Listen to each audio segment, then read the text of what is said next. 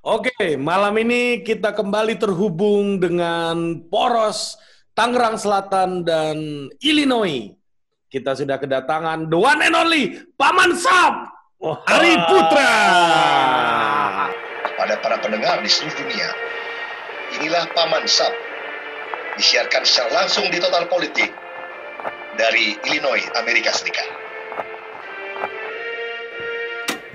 Kepada para ponakan Paman Sab yang menonton channel Total Politik, jangan cuma ditonton, tapi juga di-subscribe. Karena dengan bertambahnya subscriber, Paman tambah semangat untuk membahas hal-hal yang tidak penting bersama Arput Ari Putra. Subscribe. Tekan tombol lonceng dan ting. The founder of Total Politik, benar-benar Oh, total membahas ini. politik. Topinya ini nih. Kamera aja tak kuasa untuk memasukkannya ke dalam lensa ini. Saking Jadi- tingginya, Paman.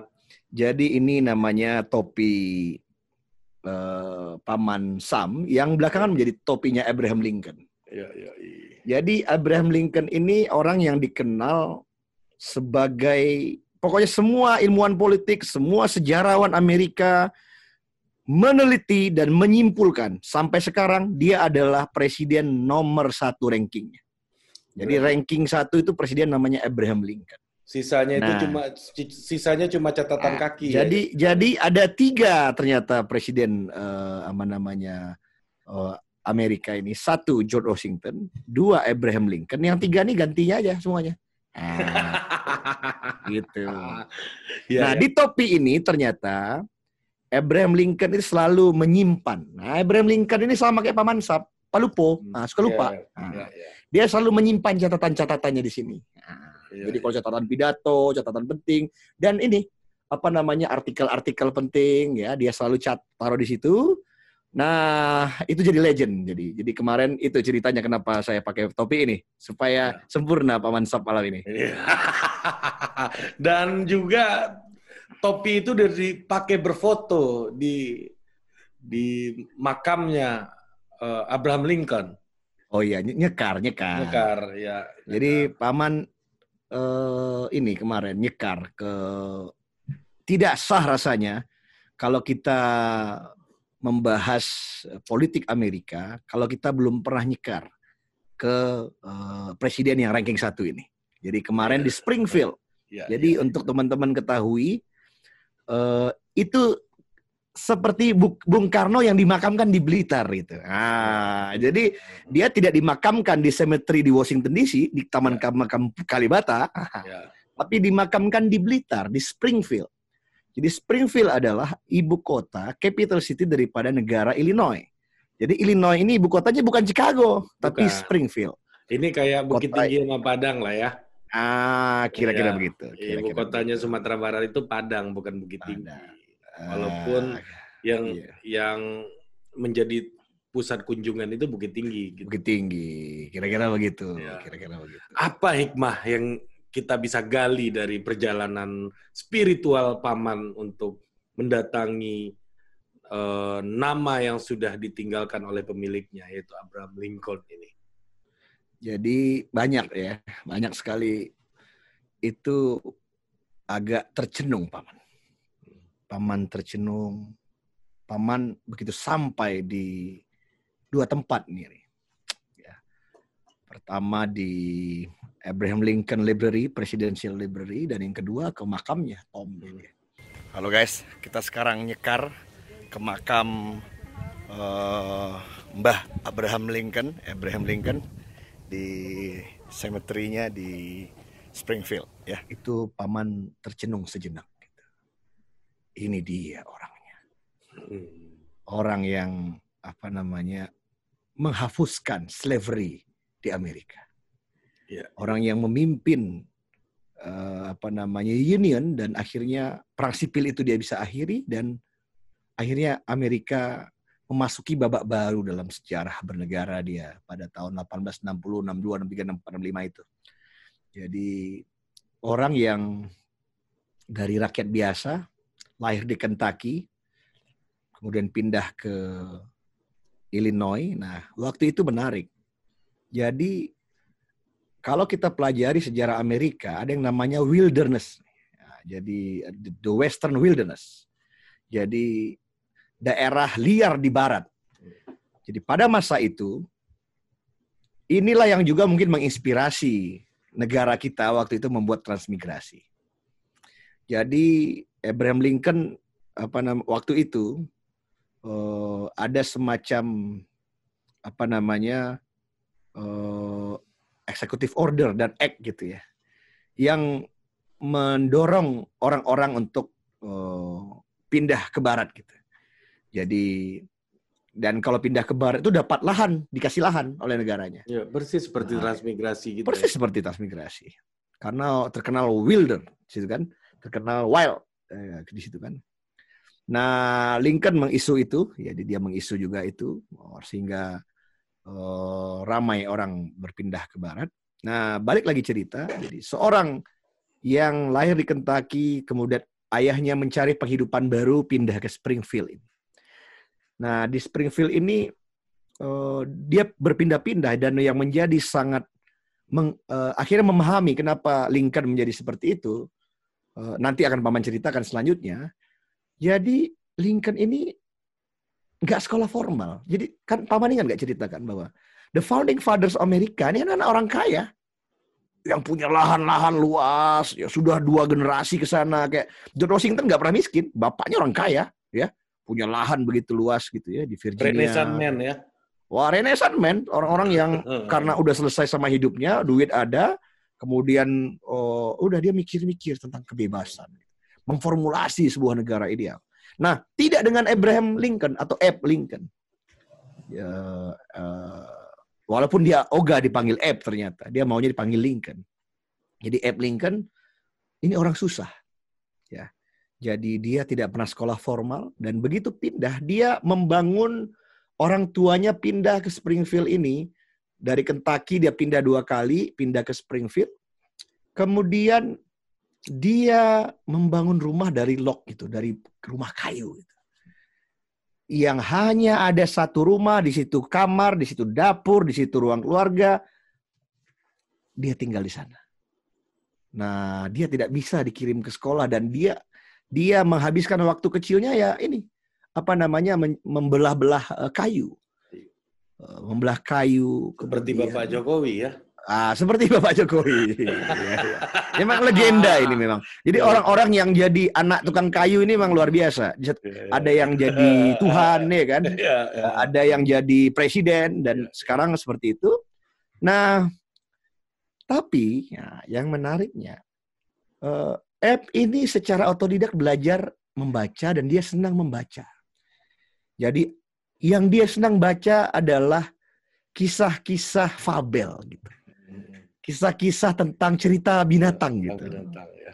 Nah, jadi dia membaca apa saja. Ya bayangkan pada tahun 1860 itu kan ya 1850 itu 1820 30 kan ya uh, apa eh mungkin no, no, dia lahir 18 awal abad 18 ya. I'm sorry. Hmm. Jadi 18 uh, 03 04 berarti kan 1810 gitu ya. Gimana kan abad, ada. abad ke-19, Bos. Uh, ya, yeah, no no. No, no, abad 18 dong, ya. Abad 18 ya.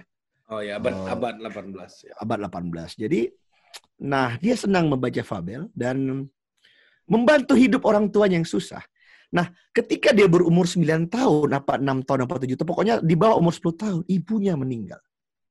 Nah, jadi ibu kandungnya meninggal. Ini seperti paman ceritanya ini. Ah, kalau paman baik, waktu baik. Iya, waktu baik. Ya, tapi jadi in, tapi intinya begini. Ya. Nah, ibunya meninggal. Betapa sedih seorang Eb kecil ini, Lincoln kecil. Nah, tapi yang menarik, ayahnya menikah lagi dan menikahi seorang wanita bernama Sarah.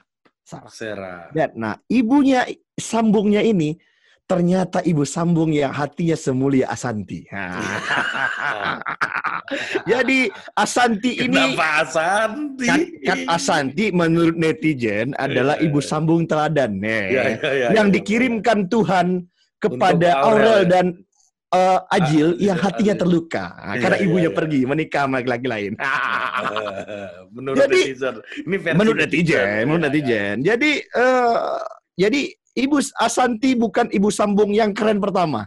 ibu sambung yang keren itu sudah ada. Itu ibu sambungnya Abraham Lincoln. Iya, Ibu Jadi Sarah. Asanti hanya eh, Sarah. Jadi Asanti hanya melanjutkan saja kisah Iya. ibu-ibu sambung mulia ini. Iya. Nah, kenapa begitu? Itu benar-benar mendidik Lincoln dan menyayangi Lincoln seperti anak yang dia kandung sendiri.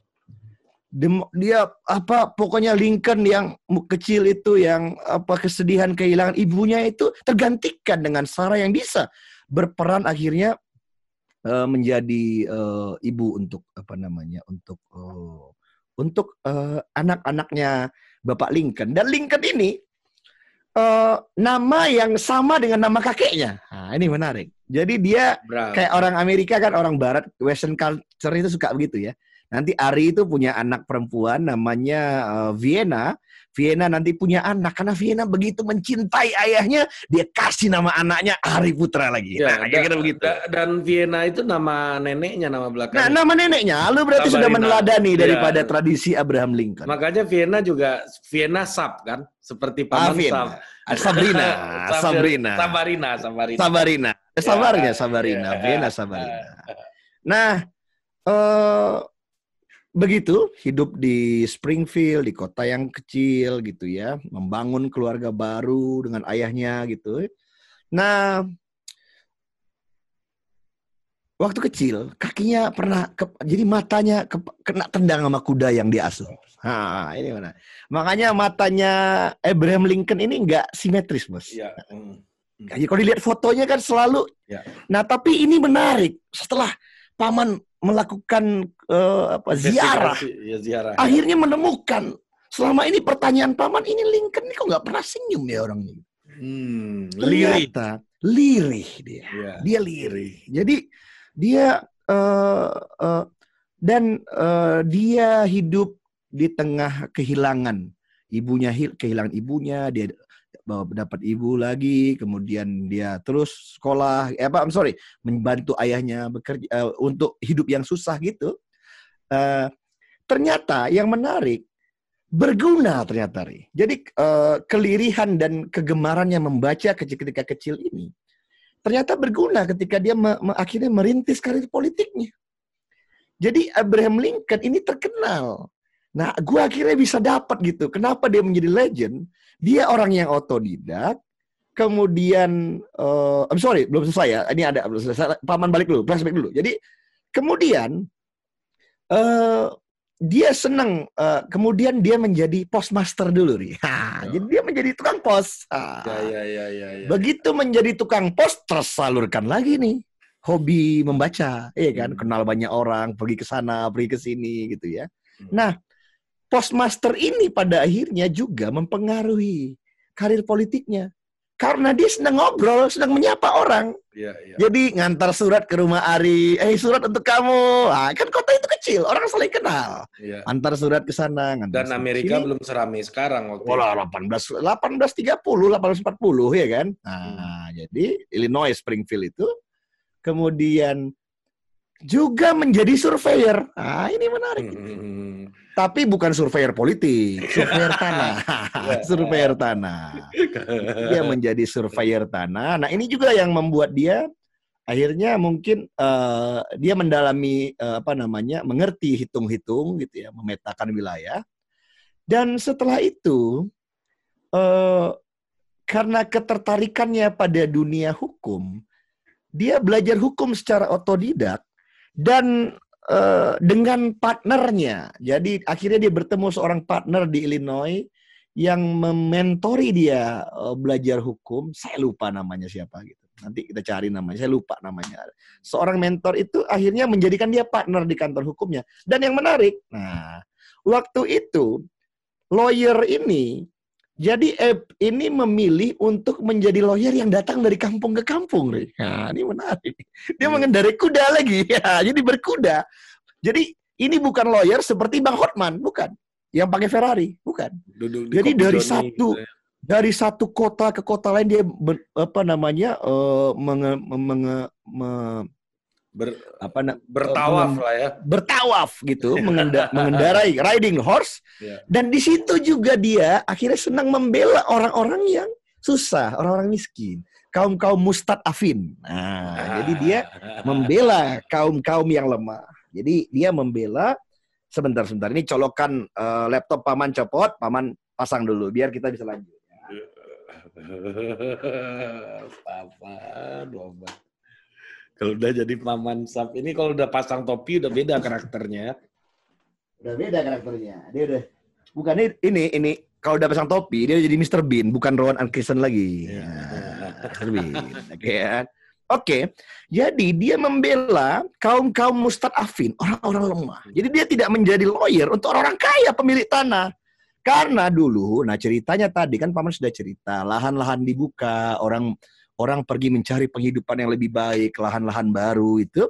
Orang akhirnya bersengketa. Nah sengketanya lucu, zaman itu ya sengketanya kayak inilah. Ini patok punya saya, ini tanah saya, ini tanah kamu, ini kambing saya, ini kuda saya, ini gitu-gitu loh.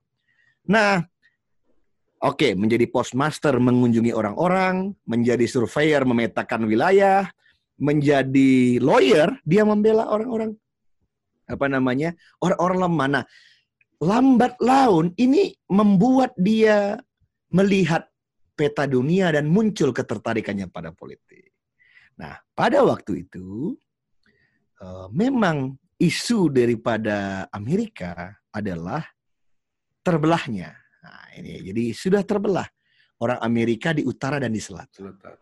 Karena apa? Slavery perbudakan. Nah, bayangkan satu negara yang didirikan oleh orang-orang Renaissance men tadi membuat konsep ideal di konstitusinya man create equal. Semua orang itu setara. Liberty, freedom, pursuit of happiness. Senang sekali nih paman ulang-ulang tiga ini. Tapi di negara itu masih ada perbudakan. Bayangkan. Itu kan terjadi disonansi kognitif dan disonansi afektif. Jadi bergejolak itu iblis dan malaikat di dalam hatinya. Nah, muncul di masyarakat penentangan dari kalangan-kalangan utara, orang-orang industrialis di utara, apaan? Ini kita mesti hentikan. Tapi problemnya adalah yang sudah pernah paman bahas di sebelumnya, Orang-orang di selatan itu mengandalkan pekerjaannya pada bidang agraris. Lahannya ya. jangan dipikir seperti kita bersawah di Indonesia. Jadi lahan kalau di Amerika ini orang bergandum, kapas, itu seluas-luas mata memandang yang punya satu orang. Jadi paman baru bisa membayangkan, dan ini nggak ada paman rasakan ketika di Indonesia. Tapi apa kira-kira begini? Kebun sawit tapi yang punya pribadi. Nah, kebun sawit kan luas-luas. Ya, tapi kalau yang punya luas-luas korporasi. Hmm. Tapi kalau di sini itu pribadi-pribadi sehingga landlord, dia landlord, ada. Ya. Ah, nah dia mengistilahkan. Nah, gue nggak tahu nih bahasa Indonesia-nya apa. Kalau farm masih ada kita kan ke kebun, tapi ranch, ranch. Jadi rancher, rancher, ingat gak lo ranch? rancher, kita ke American, ya. rancher. Jadi oh, ranch, ranch itu besar-besar. Nah, artinya Nah, ini yang uh, terjadi. Nah, Abraham Lincoln, orang yang tadi bayangkan ya, dia orang yang hidupnya penuh lirih ya. Kemudian uh, oh, ada lagi. Dia menikah nih. Ya, dia menikah dengan wanita alfa. Ini juga dia. Dia mengawini seorang wanita alfa namanya Mary. Yang itu udah tunangan hampir gabat. Jadi pokoknya uh, orang yang keras sekali terhadap dia. Tapi dia akhirnya oh, berdamai untuk menikahi wanita alfa ini sehingga dia mengatakan saya tidak selalu sependapat dengan Mary tapi akhirnya kami menikah. Nah, dalam pernikahannya dia mengalami kehilangan lagi. Anaknya meninggal karena TBC. Jadi baru masih kecil karena TBC waktu itu belum ada obatnya.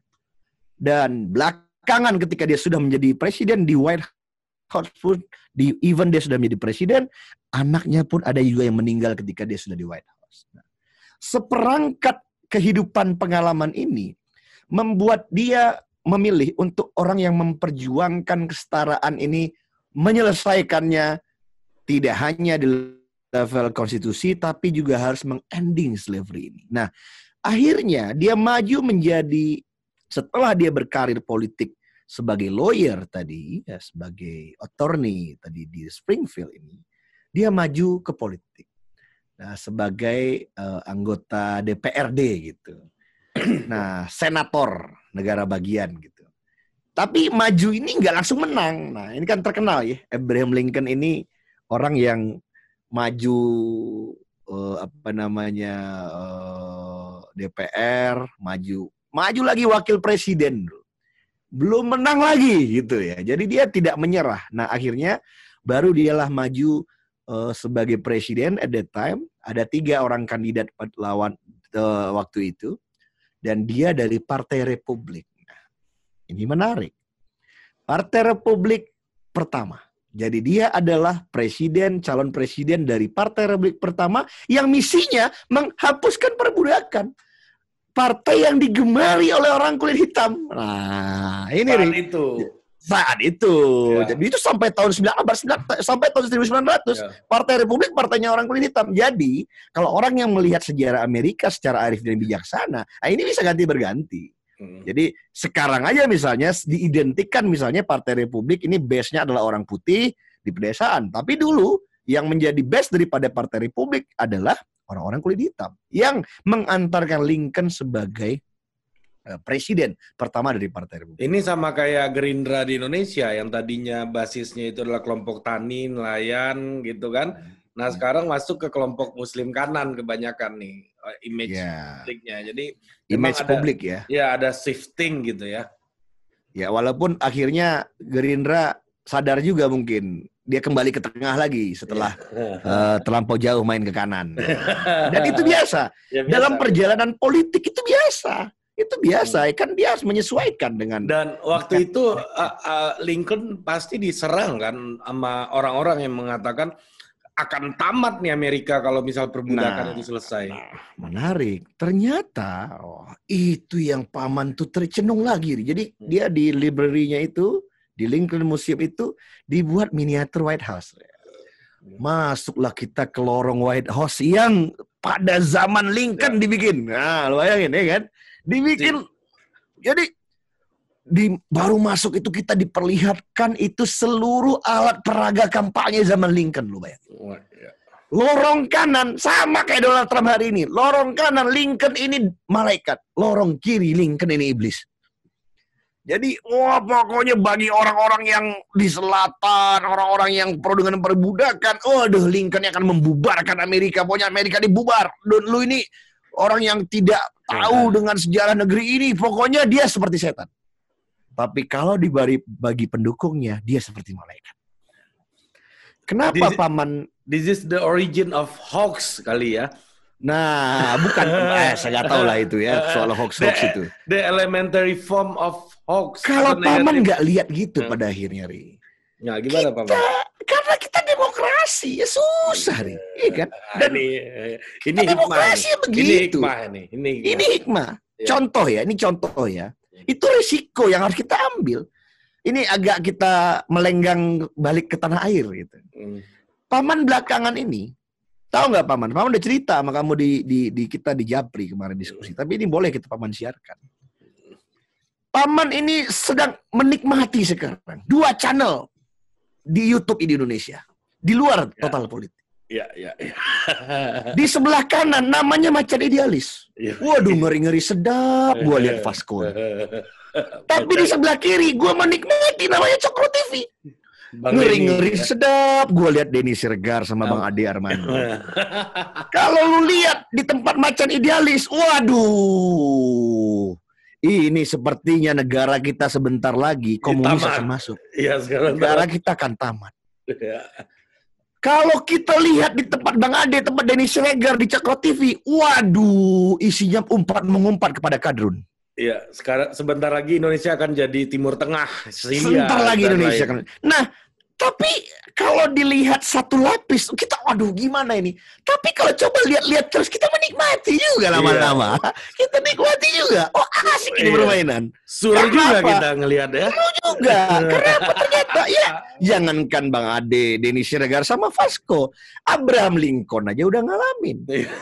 Artinya sangat wajar ketika kita dalam alam demokrasi ini akhirnya yang lu bilang kemarin di pembahasan lu dengan apa namanya di A1. Bagi pendukungnya yang dia dukung ya malaikat. Mantap ketua, udah paling top. Lanjutkan Top. Bapak keren, top. Tapi bagi lawannya, uh, abuse of power, tidak demokratis. Hmm. Mungkin dia bisa katakan iblis. Ya, Dan ya. ternyata nggak baru, nothing Ya. new under blue sky. Yo, Lincoln iya. sudah mengalami. Iya. Tidak ada yang baru di bawah langit biru, sobat. Yang baru.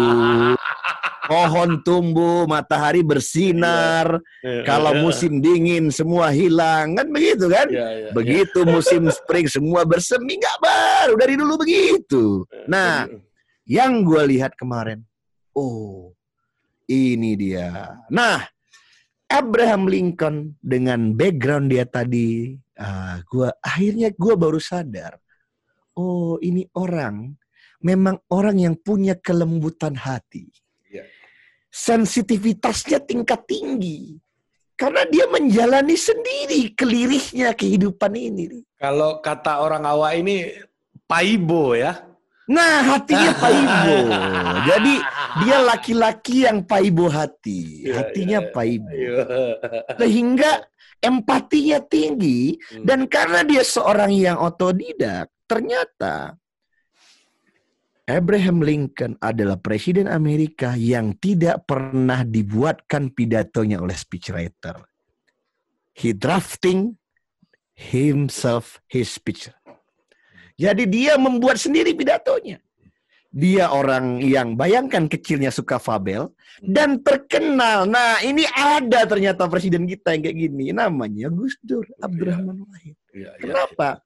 Abraham Lincoln terkenal sebagai presiden yang paling enak didengar pidato karena dia selalu menyampaikan dua hal.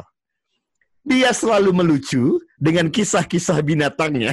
Nah, yang dia dapatkan dari hidup susah dulu waktu kecil, ingat nggak? Iya, Jadi iya, waktu kecil suka baca fabel, dongeng-dongeng, berguna ketika dia menjadi presiden. Iya, iya, iya, iya, iya. Berguna dan makanya dia terkenal kan dia misalnya kutipan-kutipan itu powerful ya. Iya. Jauh jauh sebelum seorang John, John F Kennedy dikenal dengan kutipan yang powerful, tapi Kennedy punya speechwriter, punya banyak anak muda ya, ada lima apa enam orang speechwriternya Kennedy yang menuliskan pidato. Kalau Lincoln bikin sendiri, misalnya ya, dia menulis a house divide against itself cannot stand. Dia bilang. Wah itu terkenal itu. Jadi kalau kita baru sekarang ngalamin cebong kampret. Amerika baru sekarang mengalami terbelah-terbelah yang ekstrim gara-gara algoritma misalnya. Tapi ternyata ya dulu udah utara selatan. Dan itu mengilhami Lincoln. Dia bilang, a house divide against itself cannot stand. Dan dia lanjutkan lagi kalimat itu dengan I believe this government cannot endure permanently half slave and half free dia bilang. Iya. Jadi bagaimana kita bisa membilikan negara yang permanen Aneh. kalau setengah negara kita ada slave, setengah kita adalah free. Kita harus membebaskan perbudakan. Eh, itu itu itu seorang Abraham Lincoln. Dan eh, apa namanya? Oh dia juga eh, dikenal dengan Gettysburg Address gitu. Gettysburg Address itu oh legend itu. Setelah oh, apa namanya? oh, perang sipil, Union akhirnya utara memenangkan perang sipil, tapi eh, kira-kira dia memutuskan tuh gini, Ri. Eh, dia tidak melakukan, nah ini yang menarik ya, dia tidak melakukan balas dendam politik. Jadi orang yang selatan itu tidak dipenjara karena komunis di Indonesia, tidak. Ya sudah, perang selesai, eh, selatan Konfederat menyerah, akhirnya United States of America tetap berdiri sebagai sebuah bangsa, sudah dimaafkan orang-orang yang melakukan rebellion dari selatan ini. Dan dia mau mendirikan ya. ya, terjadi rekonsiliasi karena dia mendefinisikannya perang sipil. Kita perang karena brother against brother Iya. karena keyakinan yang dianggap dia benar, tapi dia bersepakat. Nah, dia mendahului itu dengan proclamation of emancipation. Produced by Total Politik and powered by haluan.co.